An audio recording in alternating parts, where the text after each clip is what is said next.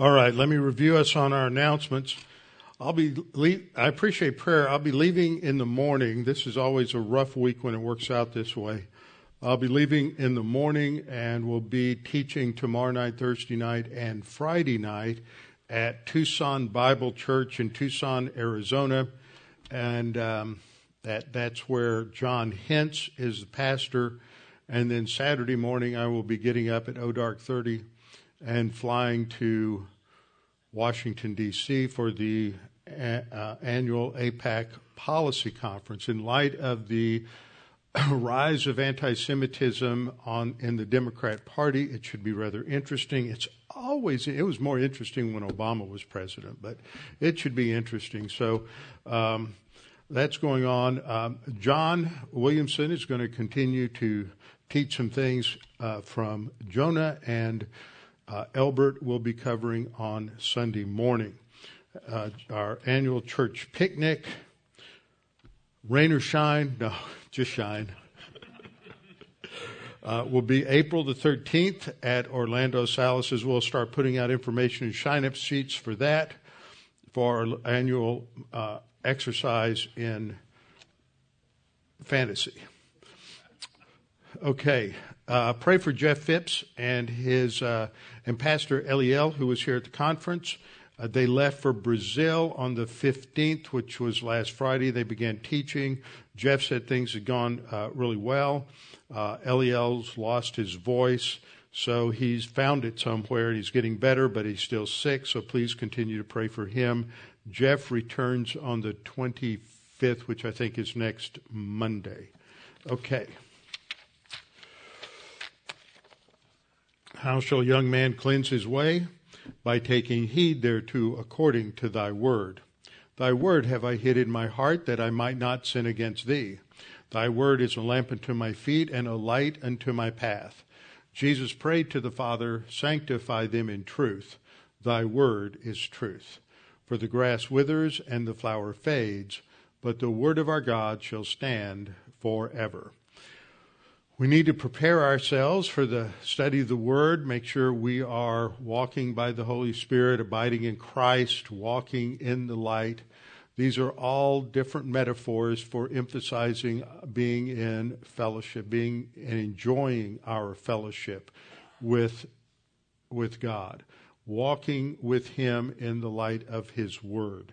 So we will give everyone a few moments of silent prayer to make sure that you are in right relationship with the Lord. And I pray that you are continuing daily to enjoy your relationship with the Lord and to push on to spiritual maturity.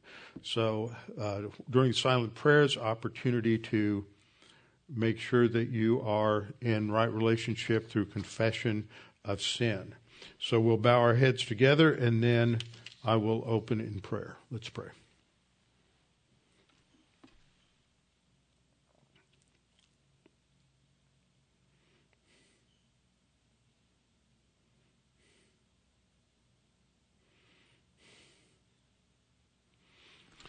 Our Father, it's a great privilege to study your word, and we are just overwhelmed as we look at what you have revealed and the intricate interconnections in the scriptures as one writer continues to expand on what has been revealed to an earlier writer and how everything intersects and interconnects, and that this cannot be something that was devised by human beings on their own will, but is something that reflects and demonstrates the inspiration that has been breathed out by you through the writers of Scripture, that the origin is not in human minds or human thinking or human interpretation, but it is in your mind, your eternal omniscience, breathing out that which is a sufficient and complete revelation. Thank you for what we have, and help us to understand and have our confidence renewed. We pray in Christ's name. Amen.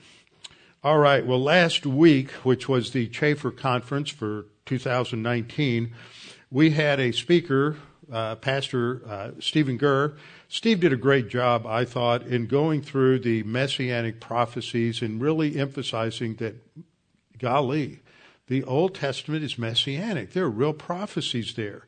And that this is demonstrated through numerous passages in the New Testament that talk about the prophecies in the Old Testament. Jesus on the road to Emmaus, which probably was a 2 to 3 hour walk, that this was an opportunity for him to take those two disciples who didn't know who he was at the time, and he went through Moses and the prophets, just a basic summation term for the Old Testament, for the Hebrew Scriptures, and took him through from Moses and the prophets from beginning to end to show all of the prophecies that related to him and that were fulfilled. Now, it took Steve 3 hours and 3 nights, so that gives us a pretty good idea, and he didn't hit all of them.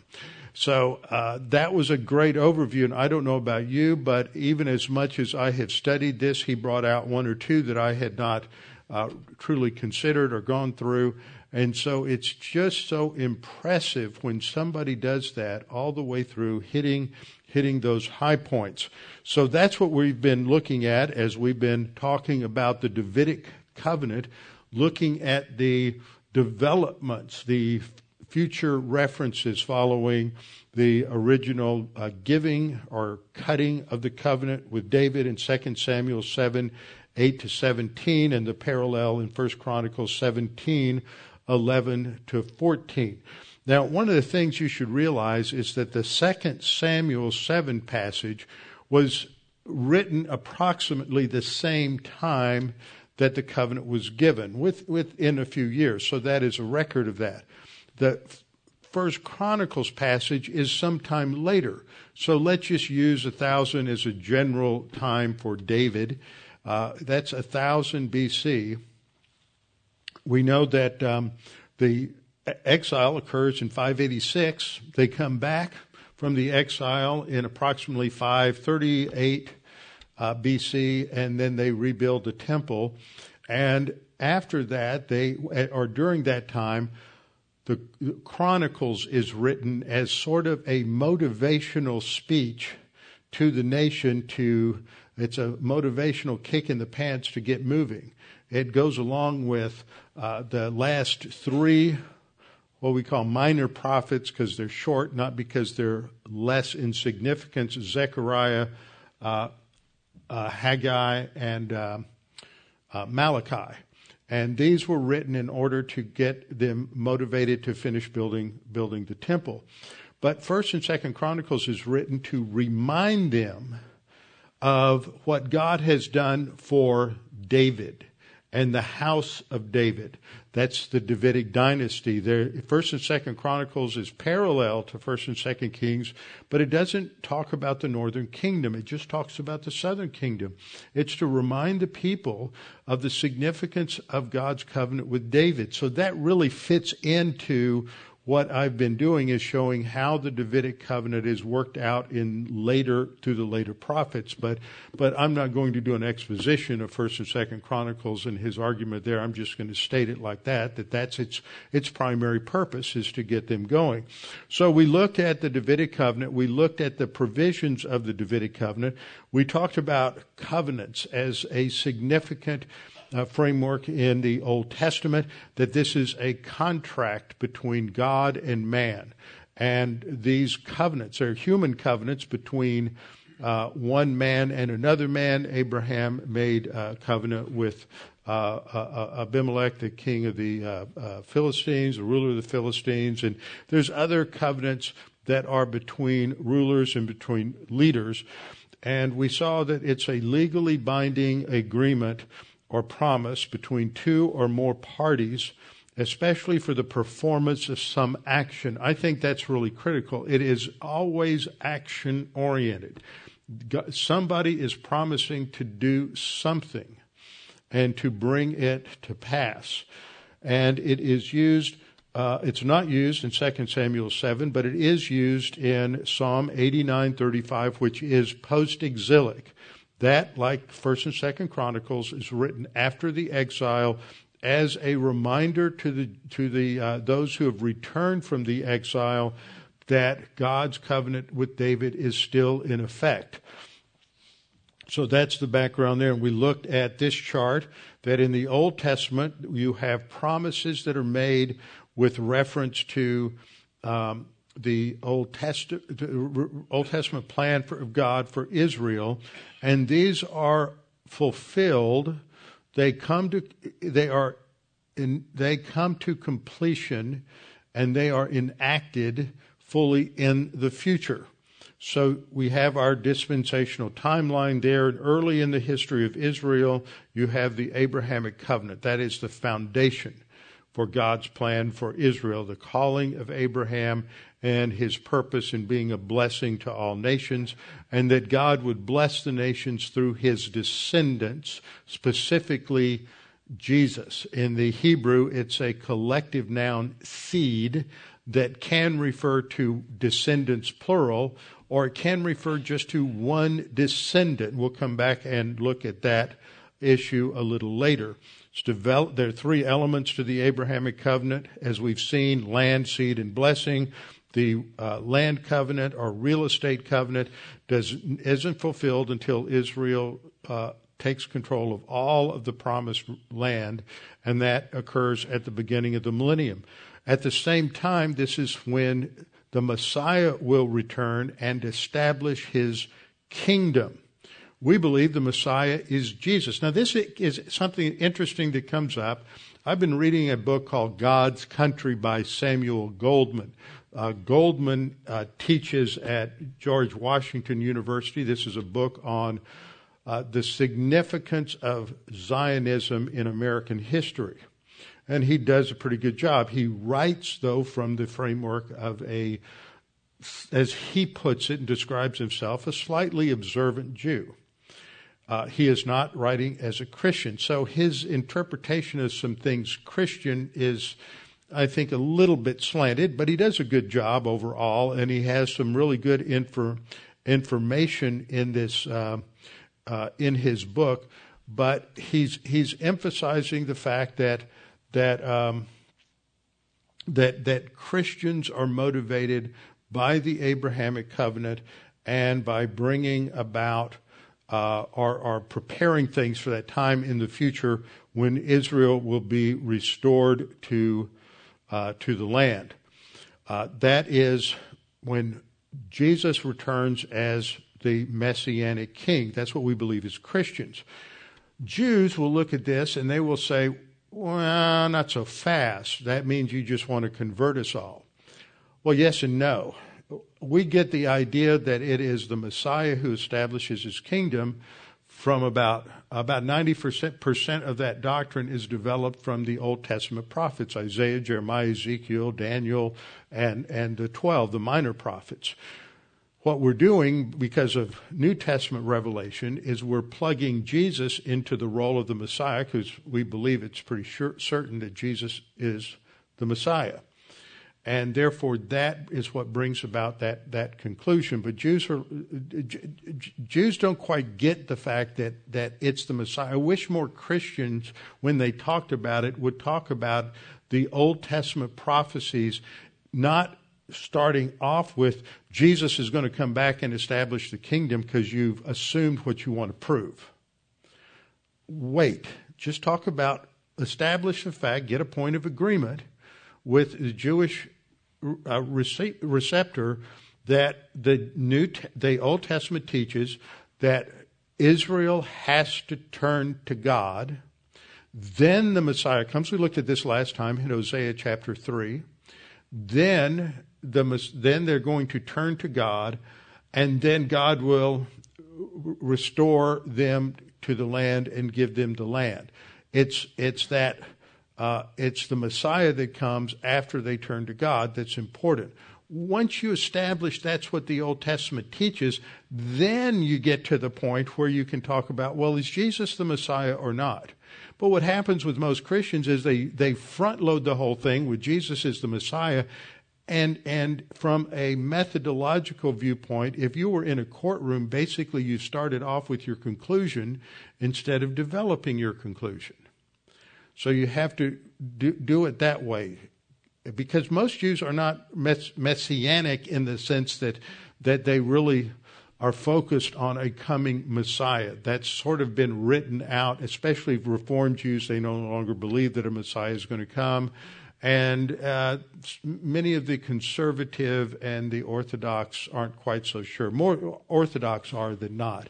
So you have these three covenants in the Old Testament that expand on the land, seed, blessing aspect of the Abrahamic covenant, and they are all brought into effect at the same time, that is, at the beginning of the millennial kingdom. The kingdom is that kingdom that was promised to David. That's why the Davidic covenant becomes so important. And that's why I'm taking the time to go through these passages. And what I've discovered, and what I hope you discover, is that the Davidic covenant is talked about, and I'm not going to talk about all the places it's alluded to, because we'd be here until next November talking about the Davidic covenant. But I want to hit some of the important ones and some of the key ones. And it strengthens our faith, for one thing, but it helps us to see why this is so important. The Abrahamic covenant, I've said, has these three elements, land, seed, and blessing, that are broken out into the subsequent three covenants, the land covenant, the Davidic covenant, and then the new covenant, each of which will be enacted. There's a lot of discussion whether we're talking about inaugurated, enacted, fulfilled. It goes on, and I'm not going to get into discussing all those terms. It's when you say the covenant's not here, and now the covenant is here. And that's going to happen at the beginning of the millennial kingdom. And then the Davidic covenant also has three elements, that God promises David an eternal house. That's a dynasty, and an eternal kingdom, and an eternal throne. Now, last week, Steve brought out the same thing. I always like it when guys come in, and we never talk about these things, and they say almost the same thing that I've been saying for the last 20 years. He said that to have an eternal house, an eternal kingdom, and an eternal throne, somebody's got to be sitting on it that's eternal. That means he's divine. You don't have a human being that's eternal. So the Davidic line is assumed by this promise to culminate in a descendant who will be eternal. So that gives us that divine element in the Davidic covenant. But it's a descendant of David, and that means he's human, fully human. So we have the God-man, which implicit within the Davidic covenant. Now, what I started two lessons back was we're going to pick up two vocabulary words. You've got one of them from Steve Gurr, and I've used the other one, but I want to make sure this is clear. The two terms that we're going to talk about in this study, one is diachronic, and the other is intertextual. Neither of these words were used in seminary when I was there 40 years ago. Now they're everywhere. So I'm educating you so that you can understand these. I am so gratified sometimes, and I appreciate when people send me emails and tell me things like this. I've had, a dozen, 20 people say, I realize after listening to these speakers how well you have taught us and trained us, because I had no trouble understanding them, and it really made a huge difference. So that's what it's all about, is education. The word diachronic, dia, D-I-A, is the Greek preposition through, and chronic is from the Greek word chronos, which means time. So that basically means through time. So we're starting at 1000 BC, and we're going to work forward century by century as we go through the scriptures, going through time to see how the Davidic covenant is referred to afterward, subsequently. And the diachronic is a term that is used of word studies, is used of topical studies that follow this sort of chronological development. For example, you can see some words that are used by Moses in the Pentateuch, in Genesis. And then you look at how those words progress in their meaning in later books. You look at the the great major prophets, Isaiah, Jeremiah, Ezekiel, they may use a word in a slightly different sense. I can think of a couple of words in the first part of Genesis, that one of which is used again in Song of Solomon. That's 400 years later. There are words in English 400 years ago. Let me see, 2019 minus 400 is 1619. What happened in 1611? King James Version was translated. The Authorized Version, charity is the topic of 1 Corinthians 13. Has charity changed its meaning? Has that word changed its meaning in the last 400 years? Certainly. Usage is what determines word meaning. And charity has now been replaced in more up-to-date translations with what it should have been to begin with, is love. It's agape. It's not charity in the sense that we use the word charity today. So diachronic will take words or topics and work them through from a chronological perspective. And then the other word, and Steve used this, intertextual. The text, of course, is Scripture. We have the text in the Old Testament from Genesis to Malachi, and then we have the New Testament. And intertextual looks at how something is used and is interwoven in later texts. Okay, so it's similar to what is going on, but you realize that there are just a word here, a word there, that are used in major prophets, Isaiah, Jeremiah, Ezekiel, Daniel, Hosea, Amos, and it alludes to, just seeing that word, all of a sudden it should bring to your mind the whole concept of the Davidic covenant. One of these passages I've talked about is Psalm 89, the eternal nature of God's covenant with David. Psalm 89 is quoting God, my covenant I will not break nor alter the word that has gone out of my lips. It's not going to change. It's set in stone, as it were. It is rock solid. I made this contract with David. It's unconditional. It's eternal. And it will not change. Once I have sworn by my holiness. There's a lot of debate as to what is it that begins a covenant or establishes a covenant, what's essential to cutting a covenant. And a lot of people will go to passages and for the Abrahamic covenant, for example, in Genesis 15, where there's the sacrifices and God puts Abraham to sleep and he alone passes between the two halves of the sacrifices. And people will say, sacrifice, what begins the covenant? And a lot of people come along and say, see, Jesus died. He said that was the new covenant of his blood. We're in the new covenant. Wrong.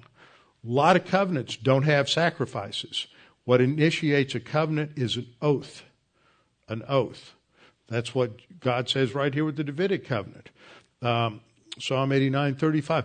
When was there a sacrifice in association with the Davidic covenant? 1 Samuel 7? No. 1 Chronicles? No. See, doesn't have to have a sacrifice. It's the sworn oath that is what establishes or what cuts the covenant. Okay. His seed shall endure forever. Now, I want to put in a couple of passages here because the New Testament connects the Messiah back to this Davidic covenant. His seed shall endure forever. And his throne is the sun before me. And that's prophetic that a descendant of David will sit on a throne that is established forever. Now, the New Testament immediately, right off the bat, establishes that this is Jesus. Matthew 1:1, the book of the genealogy of Jesus Christ, the son of David, the son of Abraham. We've gone through that, of course, when we started with Matthew, but this is connecting the dots for the reader at the time that Matthew wrote, Jewish reader. Jesus is a direct descendant of David, that's the Davidic covenant, and a direct descendant, therefore, of Abraham, the Abrahamic covenant. That's what you should hear when you read this, is that covenant connection. Then in Luke 1, 68 and 69, this is Zechariah, the priest, John the Baptist's father. And he is praising God for what he is going to do through his son, John the Baptist. Blessed is the Lord God of Israel, for he has visited and redeemed his people. See, he's connecting John's birth to redemption of his people. That takes us right to the Abrahamic covenant. He said he has raised up a horn of salvation for us in the house of his servant David. See, it's dynasty. And who's going to be the one who is from the house of his servant David? Well, Luke tells us in the next chapter, Luke 2, verse 4, Joseph also went up from Galilee out of the city of Nazareth into Judea to the city of David. That's Bethlehem. Right away, we read David. You ought to be thinking Davidic covenant. To David, which is called Bethlehem, because he was what? Of the house and the lineage of David. House of David, there's Davidic covenant language right there. Verse 11, for there is born to you this day in the city of David a Savior who is Christ the Lord. So it is connecting Jesus and his birth. He is the Messiah, and he is of the house and the lineage of David. So that is central in understanding the birth narrative in Luke. Matthew 2:1, switching back to Matthew. Now, after Jesus was born in Bethlehem of Judea, in the days of Herod the king, behold, wise men from the east, for the Magi from the east, came to Jerusalem, asking, where is he who has been born King of the Jews? That is a loaded question. It is so Davidic because of the promise that there will be a Davidic descendant on the throne. And when they show up, they're going to Herod, who was paranoid. The Magi were descended. They were Medes in the Persian. Remember the Medes and the Persians coming out of Daniel. The Medes had a tribe called Magi. They specialized in mathematics and astronomy. Usually that's described as astrology, but they're studying the stars. And so they are, they as a priestly caste become elevated in the subsequent Parthian Empire, and they become the power brokers in the kingdom. It's the Magi who select and affirm and recognize the king of Parthia. As you have one king die and the next ascends to the throne, he's validated by the Magi. So they're Parthian kingmakers. And the Parthians and the Romans were always fighting in the last century BC, in the 50 years or so before Jesus was born. And one time they started to invade Judea, and Herod had to flee for his life. He stashed his family up in the fortress up in Masada, and he hightailed it to Alexandria in Egypt to Cleopatra, and she got him a ship, and he went to Rome and came back with an army. He hated the Parthians, scared him to death that he would be deposed and removed from the throne and killed by them. And so when these Parthian kingmakers showed up and knocked on his door and say, we want to know where the king of the Jews is, and it wasn't him, well, you know, there are a lot of ways to describe that. One of them is hitting the panic button. So then he's very sly, and he says, well, when you find him, come back and tell me. I want to come and worship him too. No. We know he wanted to kill him. So there we have at the beginning of the New Testament this identification of Jesus with the Davidic covenant, the Davidic promise. And at the end of the New Testament, and all the way through in between, we have Jesus making the statement at the end of Revelation 22, I, Jesus, have sent my angel to testify to you these things in the churches. I am the root. Now we're going to see that term root comes out of Isaiah. And it's related to the root of Jesse, the family of David, and the Messiah is portrayed as the branch. I am the root and the offspring. That's just another way of saying I'm the beginning and the end. I'm the root and the offspring of David, the bright and morning star. So all of this shows a fulfillment, a clear understanding. The Messiah had to be Davidic. Jesus is Davidic. Jesus is the Messianic Davidic king. Now, last time what I did was I put this chart up here to give you a chronology of the prophets, the writing prophets, the latter major prophets and the minor prophets. You have the 9th century, Joel and Obadiah, more than likely. There's some conservatives will put them later, but they should probably go early.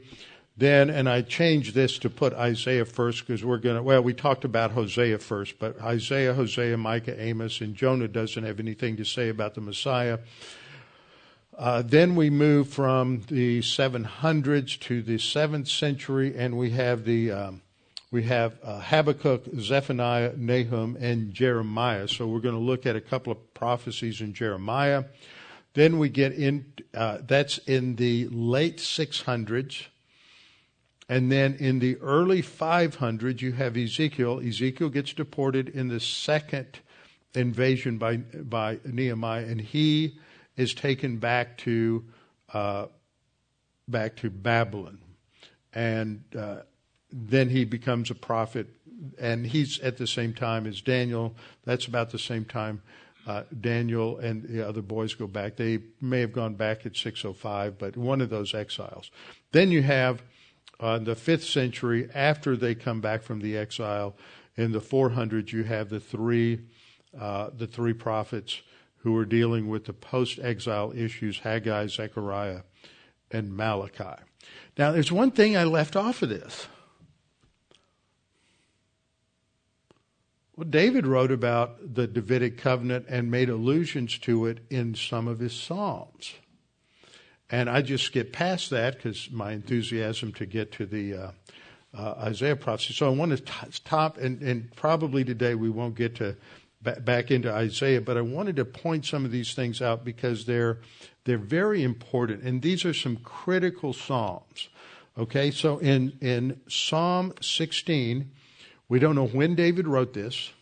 All it says at the title in the superscript is a miktam, which is a form of poetry, a miktam of David.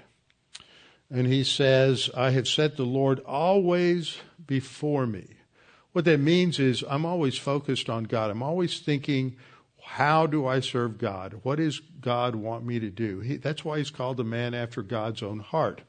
I make my relationship with the Lord a priority in my life because he is at my right hand. And he is saying here, because God is at my right hand, I shall not be moved. He's not going to be, he knows that he's solid with being the king of Israel because of the Abrahamic covenant. God is at a right hand. That's his position of strength and security.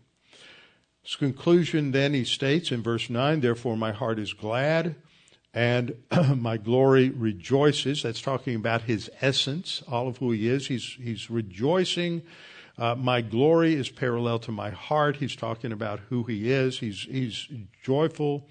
And he says, my flesh also will rest in hope. If we were going to take time to develop this, we would develop a connection between glad, rejoicing, and hope.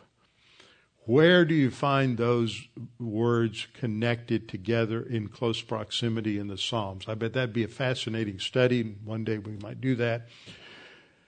And he says, for you, God, now David is speaking here, but this isn't really true of David. He says, for you will not leave my soul in Sheol. That could be simply the grave, but it's clearly he's died physically. You will not leave my soul in Sheol, nor will you allow your Holy One to see corruption. Now, we know that he is being prophetic here. And at this point, he is speaking about the Messiah. He becomes a type. Some event in his life is a type, and he's prophesying about the Messiah. And he says, you'll show me the path of life. In your presence is fullness of joy. Your right hand are pleasures forevermore. Now, this is important because these verses get picked up in in Acts. In Acts chapter 2 with Peter in Acts 2:25 to 31 quotes Psalm 16, 8 to 11. And here we read Peter on the day of Pentecost as part of his sermon where he is presenting the case that Jesus is the Messiah and that he rose from the dead. The resurrection is central in Peter's message on the day of Pentecost. And he goes to Psalm 16 as proof that the Messiah will be resurrected. And so he quotes, for David says concerning him, and then I put in italics all the rest of what he says from 25 to 28 is a quote from Psalm 16. And then he makes application in verse 29. He says, men and brethren, let me speak freely to you of the patriarch David, that he is both dead and buried, and his tomb is with us to this day. Now, it's not the tomb of David that you see when you go to Israel now. That was done in the Middle Ages. That is not, or maybe it was done in the intertestamental period, but it's not the tomb of David. Therefore, being a prophet, that's talking about David. David is a prophet. Now, he didn't have the office of prophet. He had the gift of prophecy. He is the king. So there's a distinction between the office of prophet, who addresses the king and can challenge the king on the basis of their either failure or success in following the law. Therefore, being a prophet and knowing that God had sworn an oath to him, what is that referring to? I just talked about this. Swearing the oath is the establishment of the covenant. Swearing an oath to him that the fruit of his body, his physical descendant, therefore true humanity, according to the flesh, he repeats that, he puts that appositional phrase in there to make sure we get the point of the fruit of his body, according to the flesh, he would raise up and I would prefer to translate this, the Messiah, rather than Christos, because you get the point if it's more easily if it's translated the Messiah. He would raise up the Messiah to sit on his throne. That is the God's throne. He, foreseeing this, spoke concerning of the resurrection of the Christ, that his soul was not left in Hades, nor did his flesh see corruption. It's messianic. Psalm 16 is messianic. If you go to Kiev, if you go to many places under Greek Orthodoxy or Russian Orthodox Church, and now they've made Ukrainian Orthodox Church the official state church. They finally have separated that. It was a political ploy. The present president of Kiev is running for re-election in April, and he thought this would get the religious vote, so he formally recognized the Ukrainian Orthodox Church and the Ukrainian Patriarch as the head of the church in Ukraine. So that would get brownie points with the Orthodox in Ukraine. But if you go to these places, you'll go to places like I've been several times to a place called the Lavra Monastery. This is probably where Kiev was founded. There were two brothers, Cyril and Basil, who came up from Greece. They're Orthodox missionaries, and they lived in these caves.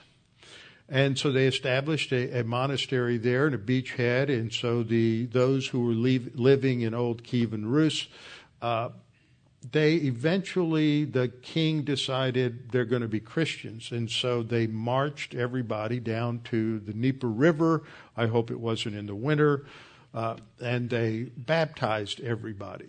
Every year when I'm there, in January, somewhere around the 12th or 13th, is Krishnya.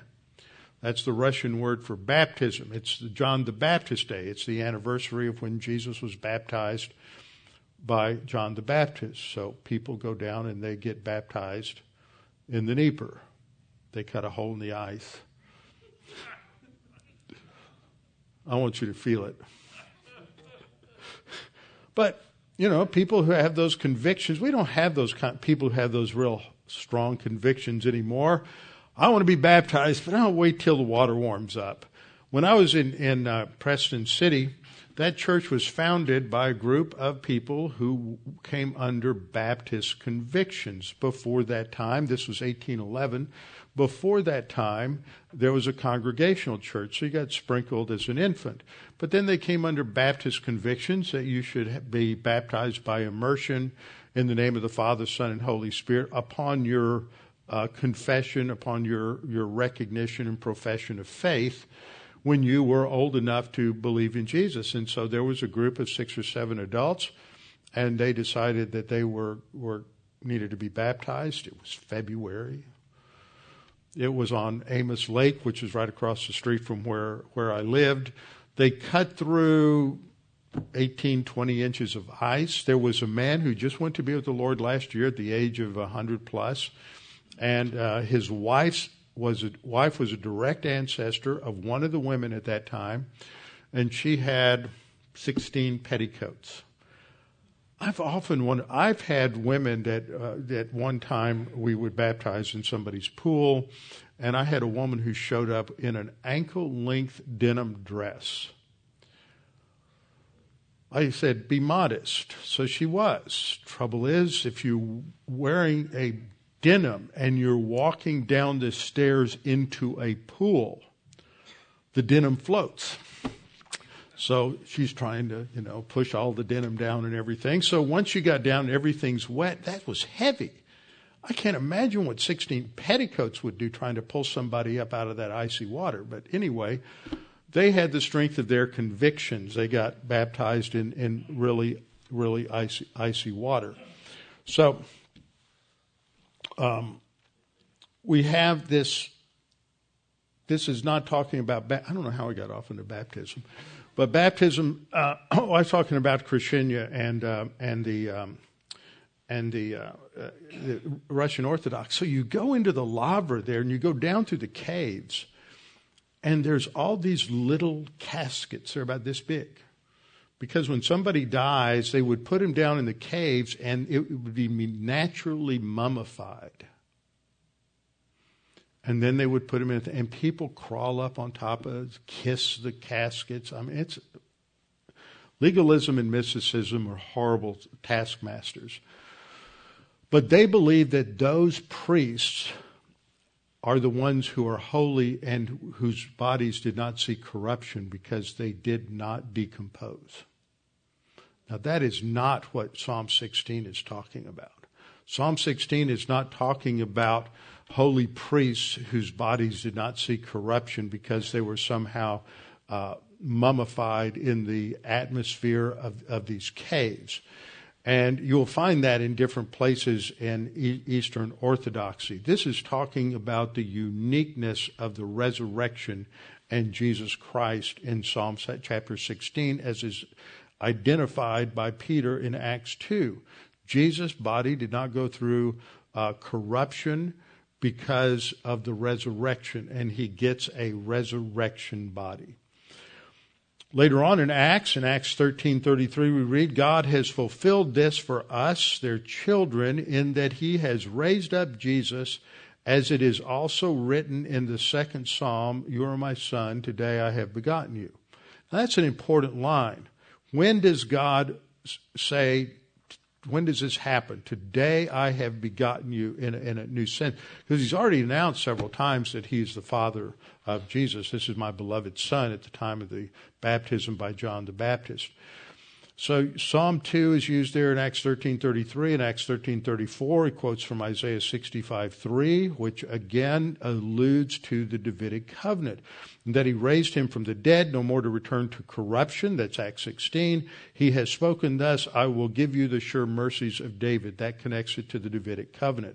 And then in the next verse, in verse 35, he says, therefore he also says in another psalm, so this is a quote from Psalm 16, you will not allow your Holy One to see corruption. For David, after he had served his own generation by the will of God, fell asleep, was buried with his fathers, and saw corruption. But when he whom God raised up saw no corruption. So Acts 13 is all about the resurrection, connecting it to the Davidic covenant. Another passage that is important in the intertextual nature of the Davidic covenant, very important passage, critical passage, is Psalm 2. Psalm 2 has some difficult passages in it. I'm not going to go through an exegesis of Psalm 2. I just wanted to point this out. It begins looking forward to a time when the kings of the earth are going to rebel against God. Why do the nations rage and the people plot a vain thing? I think this is looking forward to what is happening at Armageddon, just before the king comes. The kings of the earth set themselves, and the rulers take counsel together against the Lord and against his anointed. The fulfillment, I believe, is in the future. But it's applied in Acts 4 by Peter. Acts 4 is when he and John were arrested by the Sanhedrin. They're thrown in jail, then they're released, and he comes back and he is with the disciples and he's praying. And in that prayer he says in verse 25, "Who by the mouth of your servant David has said, why did the nations rage and the people plot vain things?" Now, what's happening here is Peter is using Acts 2 to formulate his line of argument in this prayer to God. I'm not going to go into that. I just want to point out this connection. So Psalm 2, which is about the Messianic king and his future rule, which is Davidic covenant language, is quoted here in Acts 4:25.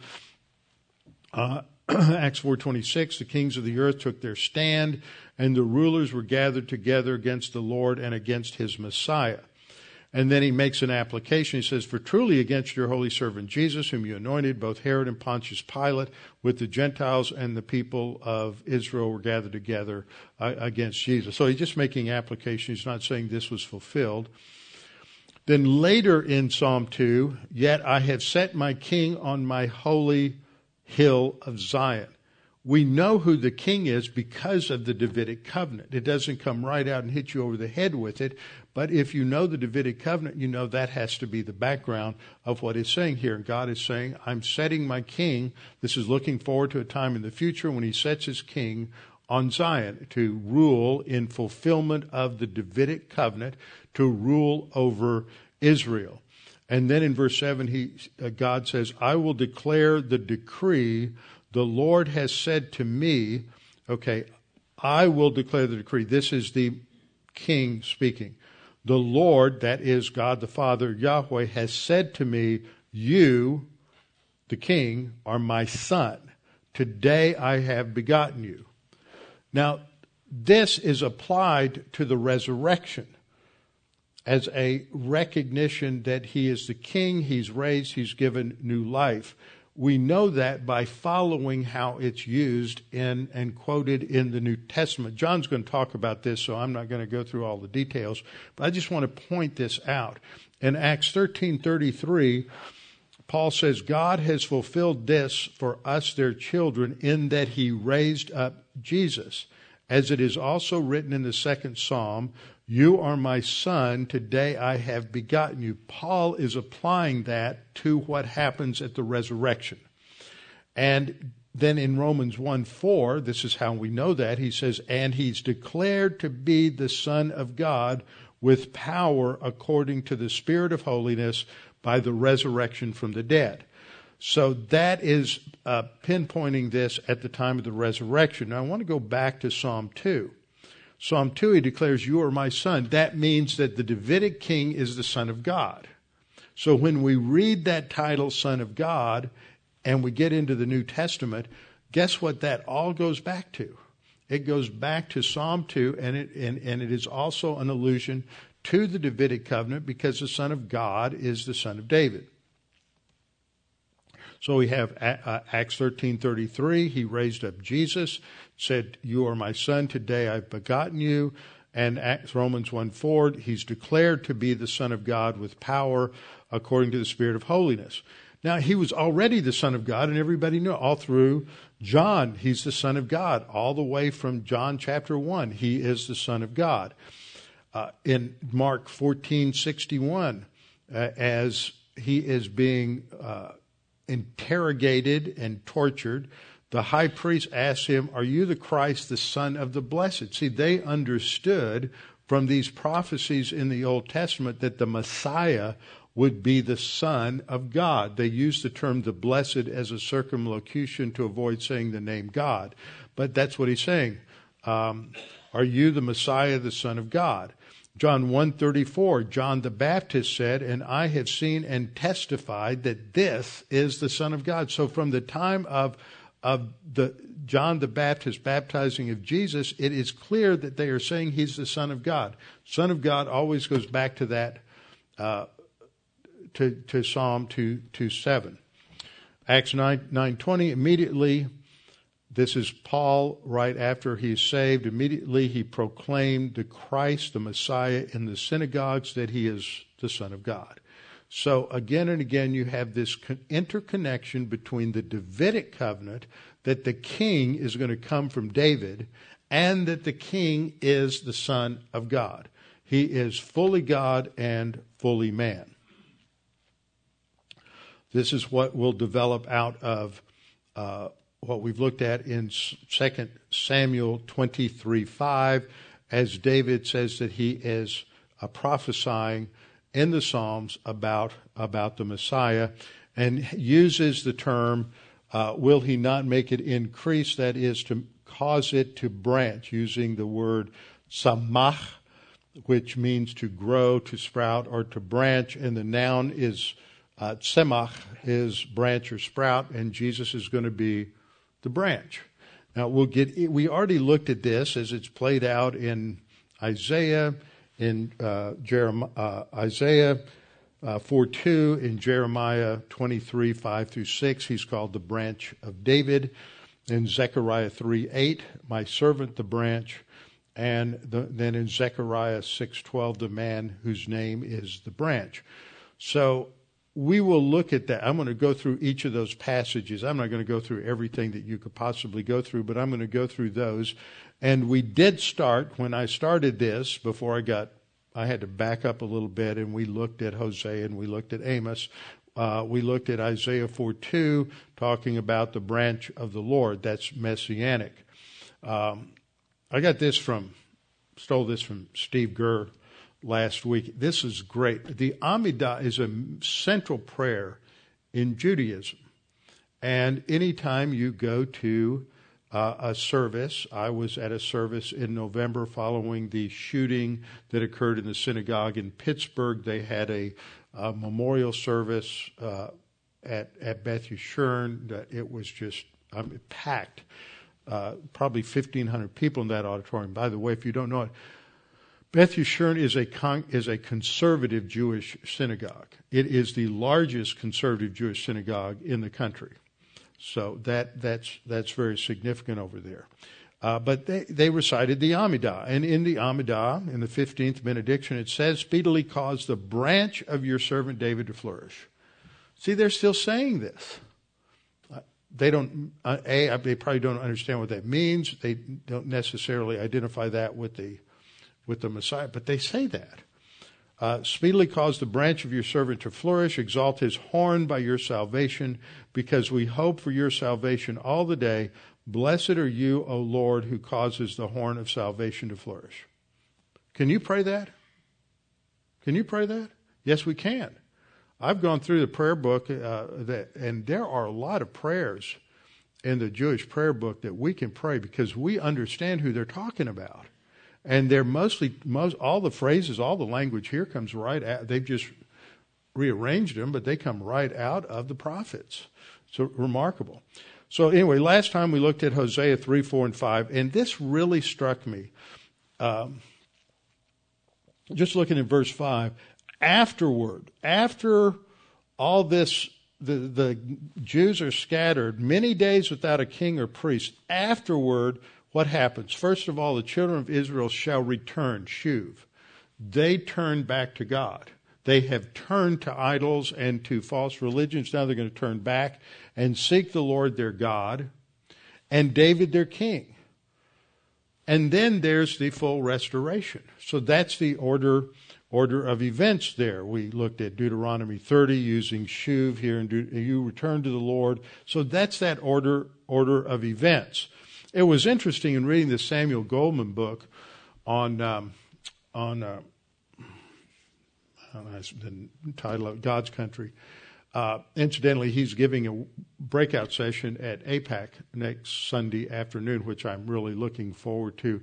And he points out that among Protestants, there's this huge missionary endeavor because up until the early 1800s, Protestants basically thought that the Jews had to all convert and accept Jesus as Messiah before God would restore them to the land. And then they began to realize, there can be a different order. They can all return to the land and then become converted.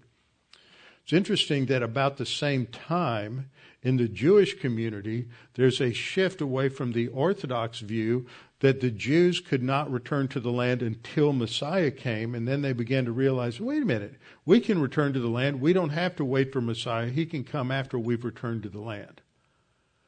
Now, they weren't consulting each other. It's just, I think, fascinating in the sovereign plan of God that Christians on the one hand and Jews on the other hand, without any knowledge of what's going on in the other camp, both decide, the Jews can go back to the land without conversion on the Christian side or without the Messiah coming. And so what we've seen as a result of that was the increased return to the land through the 19th century and then all the major aliyahs and everything leading to the founding of the state of Israel in 1948. We also looked at Amos 9:11, and I pointed out that this term tabernacle of David, it's a sukkot, it's a lean-to. The lean-to of David, the booth of David is how it's translated, but it's basically a lean-to. That's because it's fallen down. And that's because Amos is looking ahead to the time when the house of David is no longer ruling. We'll see some other thing. I want to remind you of that. That's going to pop up some more. And then he talks about it'll repair its damages. I went through the Hebrew here.